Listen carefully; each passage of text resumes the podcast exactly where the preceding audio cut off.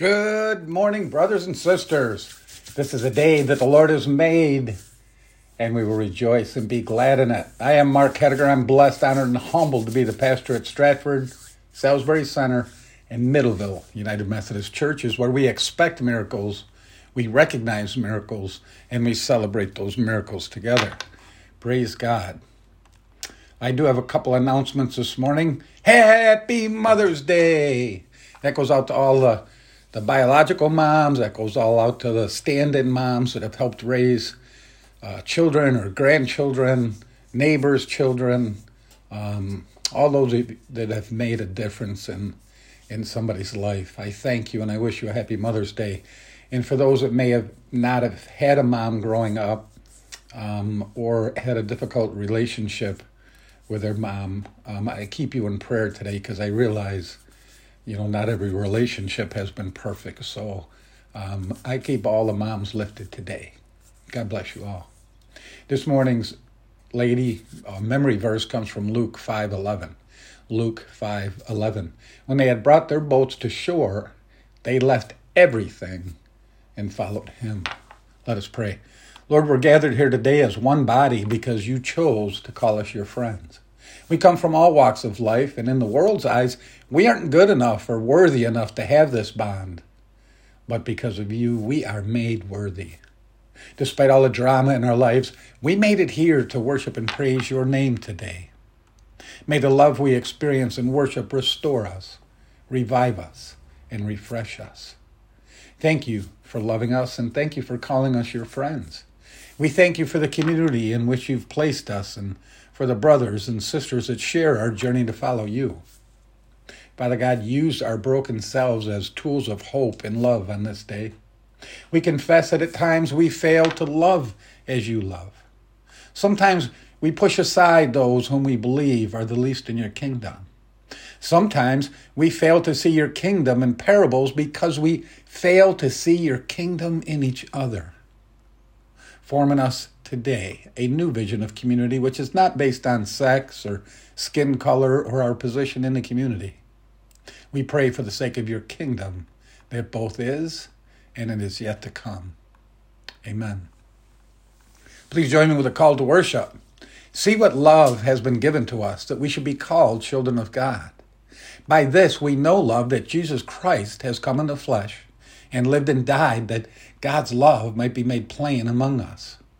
Therefore, beloved, let us not love in word or in speech, but in deed and in truth.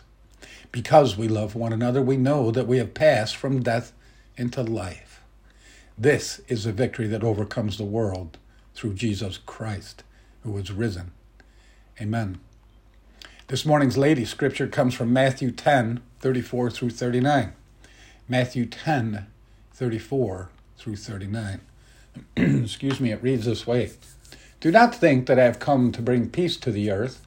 I have not come to bring peace, but a sword. For I have come to set a man against his father, and a daughter against her mother, and a daughter in law against her mother in law. And one's foes will be members of one's own household. Whoever loves father or mother more than me is not worthy of me and whoever loves son or daughter more than me is not worthy of me. And whoever does not take up the cross and follow me is not worthy of me. Those who find their life will lose it, and those who lose their life for my sake will find it. This is the word of God for the people of God. Thanks be to God. Excuse me. We move to joys and concerns. And um, we have a lot of joys. The, our churches are going to be singing with joys this morning. It's going to be so wonderful. Um, we still have some concerns, of course. And as I'm doing this Joys and Concerns segment, a beautiful, beautiful male cardinal just landed outside my window. So I will give that up as a joy this morning. He is so gorgeous. Thank you, Lord. That red is so bright. And he's looking at me trying to figure out what I'm saying. yeah, I'm thanking God for you, fella. Oh, there he goes. So, as we're doing joys and concerns, if you would please just, you know, whisper them out, yell them out, scream them out, uh, but offer them up to the Lord this morning, please. Let us pray. Father God, in these moments of quiet, we thank you for your presence in our lives. We especially thank you this day for Jesus. We thank you for his humility. We thank you that rather than elevating himself above, above us, he instead lifts us up and calls us friends. We thank you for his many reminders that we are to love one another. But we confess that we have great difficulty following his command to love. We become upset with others and find it easier to reject them than to seek to understand and to love them. We struggle with the almost impossible command to love our enemies. We become driven to meet our own needs and become blind to the needs of others. We're driven to succeed, which becomes all consuming and trumps our command to love. Forgive us our foolish ways. Help us to keep in our awareness this command to love, which Jesus repeated so many times. Help us especially to hear it in those hard times when it's almost impossible or most difficult to love.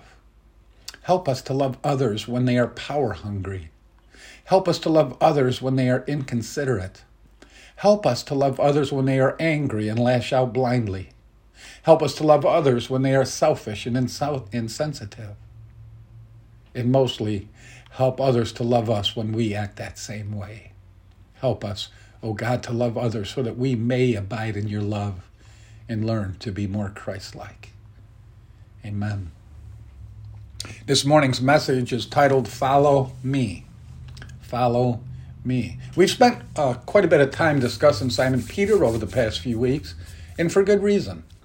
I think most of us can relate to his struggles, his struggles in the world, and the struggles with his faith. At least I know I can relate. You see, Peter, Peter was good at what he did in the world. He was a professional fisherman. He knew what he was doing. But when Jesus entered his life, he realized he needed more than what the world had to offer.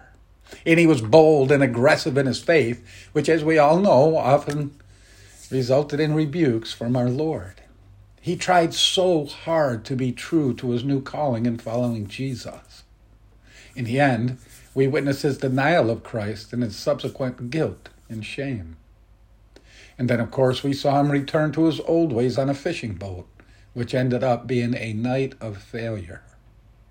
That is, a night of failure until he saw Jesus standing on that shore waiting for him to come back to him. And come back he did. He jumped out of the boat and rushed back to Jesus. Grace had appeared on that shore.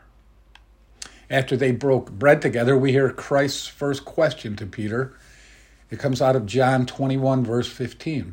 When they had finished breakfast, Jesus said to Simon Peter, Simon, son of John, do you love me more than these? Now, this can be interpreted several ways. He could have been asking Peter if he loved him more than he loved his brothers, his fellow apostles. We read that in our scripture this morning. Matthew 10, 37 through 38 reads, Whoever loves father or mother more than me is not worthy of me. Whoever loves son or daughter more than me is not worthy of me. And whoever does not take up the cross and follow me is not worthy of me. Well, Jesus isn't telling us to hate our family, but to love Him so much, so passionately, so completely that any other relationship fades into the background by comparison. In loving Him, we'll know how to best love others, including those in our family. So Jesus was given Peter the chance to proclaim his love for him above his friends. Or Perhaps Jesus was asking if Peter loved him more than those earthly possessions, such as the boat and his fishing tackle. Do you love me more than what the world has to offer, Peter? Are you kingdom focused or world focused, Simon Peter? See, Peter's being reminded to keep the main thing the main thing. And the main thing, brothers and sisters, is Jesus Christ. Well, either way you interpret it, we know that those questions weren't only presented to Simon Peter, they are presented to us as well. Where are our priorities in this life? Matthew 6 33 tells us to strive first for the kingdom of God and his righteousness. We are called to put God first in all we do. At the end of that conversation between Jesus and Peter, Jesus urged Peter to follow him. But wasn't Peter already a follower of Christ? Hasn't he followed Jesus for like about three years? Why would Jesus have to tell him to follow him if he was already following him? Well, I guess the answer would depend on which of those two words we place the emphasis on. Do we emphasize the word follow or the word me? Everyone follows something. We follow friends, the world, family, our own selfish desires, or God. I looked up the definition of follow as I think it applies here. It means to strive after, to aim at, to strive after, to aim at. Matthew 6:24 tells us we can only follow one thing at a time. It reads no one can serve two masters, for a slave will either hate the one and love the other or be devoted to the one and despise the other. It says you cannot serve God and wealth. So I believe the emphasis has to be placed on the word me. Follow me. Follow me, meaning Jesus, not our friends, not the world, not our own desires, but Him. Jesus calls us to be like Him, to be Christ like. We see many accounts of so called followers of Jesus leaving Him. We read this in uh, John 6, where Jesus was preaching to the crowd and his disciples. In verse 51, he, he told them, I am the living bread that came down from heaven. Whoever eats of this bread will live forever. And the bread that I will give for the life of the world is my flesh. In verse 60, we see their reaction. When many of his disciples heard it, they said, This teaching is difficult. Who can accept it? And then verse 66 tells us, because of this, many of his disciples turned back and no longer went about with him. You see, they've been following Jesus in a general direction. they were following, but they weren't following him. They weren't striving or aiming to be like him. It's kind of like GPS when we're driving. We have a choice to follow it in a general direction or follow its specific guidance. If we follow exactly what it says, we get where we want to be. But if we ignore the commands, we end up somewhere other than we intended. Well, God's provided us with a kingdom GPS. I call it a God positioning system. If we follow His GPS, we will always arrive at the destination we prefer, which is with Him for eternity. But like our car GPS, sometimes we get sidetracked, sometimes we end up off course. But hopefully, we don't give up and turn away. All we have to do is refocus on the directions and get back on course. Remember, all of the disciples went off course that night in the garden. They abandoned Jesus for a time. The disciples had walked with Jesus for three years, learning, witnessing, and even participating in his miracles. Yet even they could not follow him faithfully in their own strength. And all but Judas came back to him, back to following him. Well, I believe that's what Jesus was offering Peter here after he went back to the world, back to a fishing. He was urging him, reminding him to follow him exclusively. To truly follow Christ means he's become everything to us, and we put him first in our lives. Following Christ means striving to be like him. I read somewhere that there's no such thing as a halfway disciple. We're either in or we're out. Remember that warning in Revelation 3:16. Because you are lukewarm and neither cold nor hot, I am about to spit you out of my mouth. We are called to make Jesus Lord of our lives and bring lo- glory to God in all we do. We read this in 1 Corinthians 10:31. Whether you eat or drink or whatever you do, do everything for the glory of God. To follow Christ means we apply the truths we learn from His Word and live as if Jesus walked beside us in person. This is where that Jesus bracelet would come in handy, that what would Jesus do bracelet that I talked about a few months ago. Andy Stanley said Jesus called sinners and unbelievers to follow him. He didn't demand that they change first. He didn't even demand that they believe he was the Son of God. He knew that if they just followed him, if they just took a step in his direction, it would change them. For the disciples, following Jesus meant a radical decision and a change of direction. I read his disciples were so loyal to Christ and so distinct from the surrounding culture that they lived in that people took notice. And they probably said things like, Those people over there, they act just like Jesus. They talk just like Jesus. They must be his followers. Brothers and sisters, it should be the same for us. Our greatest desire as believers should be to please him and grow to be more like him. We can't follow in his general direction. We need to follow him. We need to strive or aim to be like him as we defined that word earlier. In Matthew 7 22, 2, Jesus gave them a stern warning to those that followed him in a general direction. He said, On that day, many will say to me, Lord, Lord, did we not prophesy in your name, and cast out demons in your name, and do many deeds of power in your name? He said, Then I will declare to them, I never knew you. Go away from me. That's pretty scary. Many will come to him thinking they're saved, but they love their lives more than they love Jesus. They followed their own desires and the world's GPS instead of God's GPS. No person has ever lived a perfect life except Jesus. We're flesh. We're going to make many mistakes.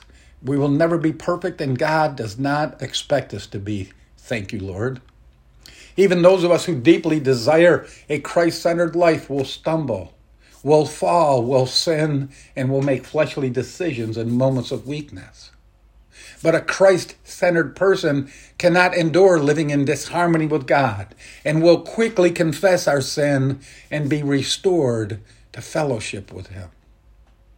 And with the help of the Holy Spirit, we can become more and more Christ like every day. It's a process called sanctification.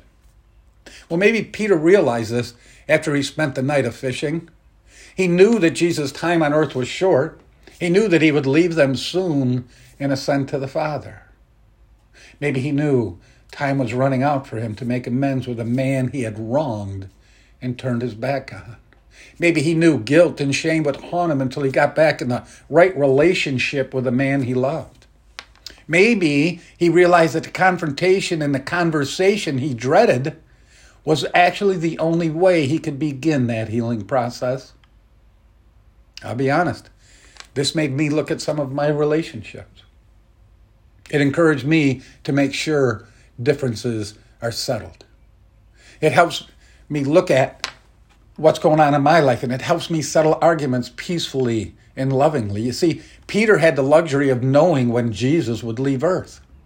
I don't have that same luxury of knowing how much longer any of us will be here. Tomorrow is never promised.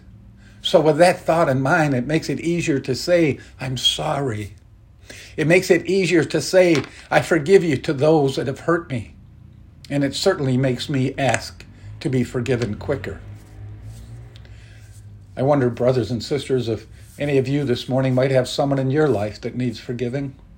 Or maybe you're the one that needs to be forgiven. I would pray today that you search your heart.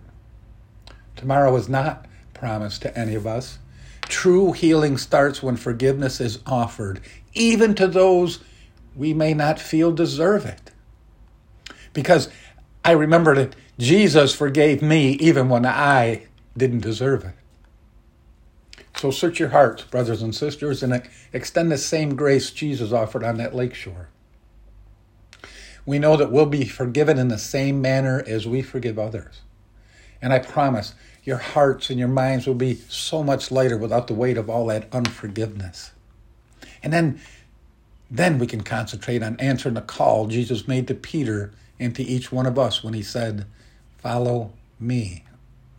The Bible doesn't say it'll be easy but it does promise rewards, including an eternity spent with our Father and His Son, Jesus Christ. We're called to faithfully follow Christ in grace so we can follow Him to glory when we're called home.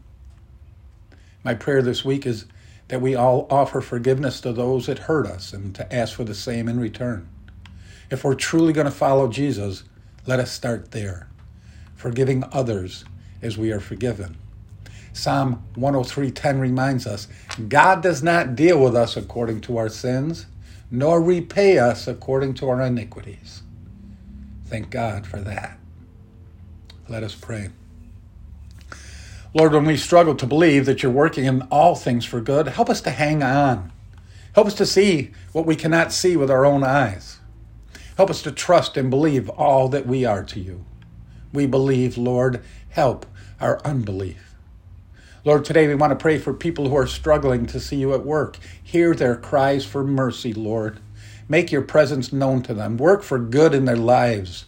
Embrace them with your love today. Father God, you have not commanded what you have not put into practice. In fact, love is at the core of your nature. We know that as we grow in relationship with you, we cannot help but have love increased in our lives. Lord, help us to not merely have loving feelings or emotions, but to find ways to show and express our love to those nearest us this week. We pray together this morning in the manner that Jesus taught us. Our Father who art in heaven, hallowed be thy name. Thy kingdom come, thy will be done on earth as it is in heaven. Give us this day our daily bread, and forgive us our trespasses as we forgive those who trespass against us. And lead us not into temptation, but deliver us from evil.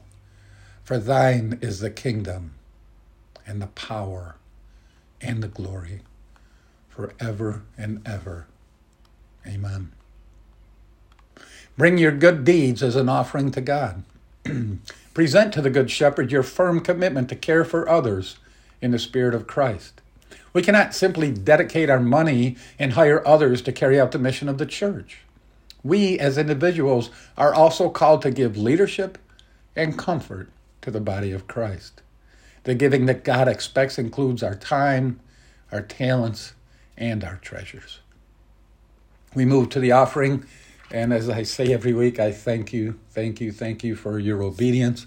Thank you for supporting your local churches, uh, whatever church you may be going to. Um, I thank you for supporting them. Let's not lose. Let's not lose any churches, brothers and sisters. Let's support our churches. Let the let the kingdom be enlarged through our giving.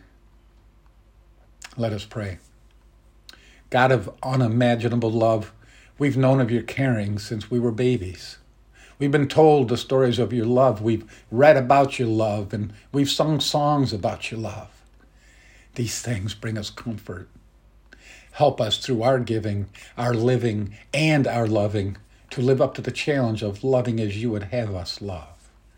In the name of our risen Savior, we pray. Amen.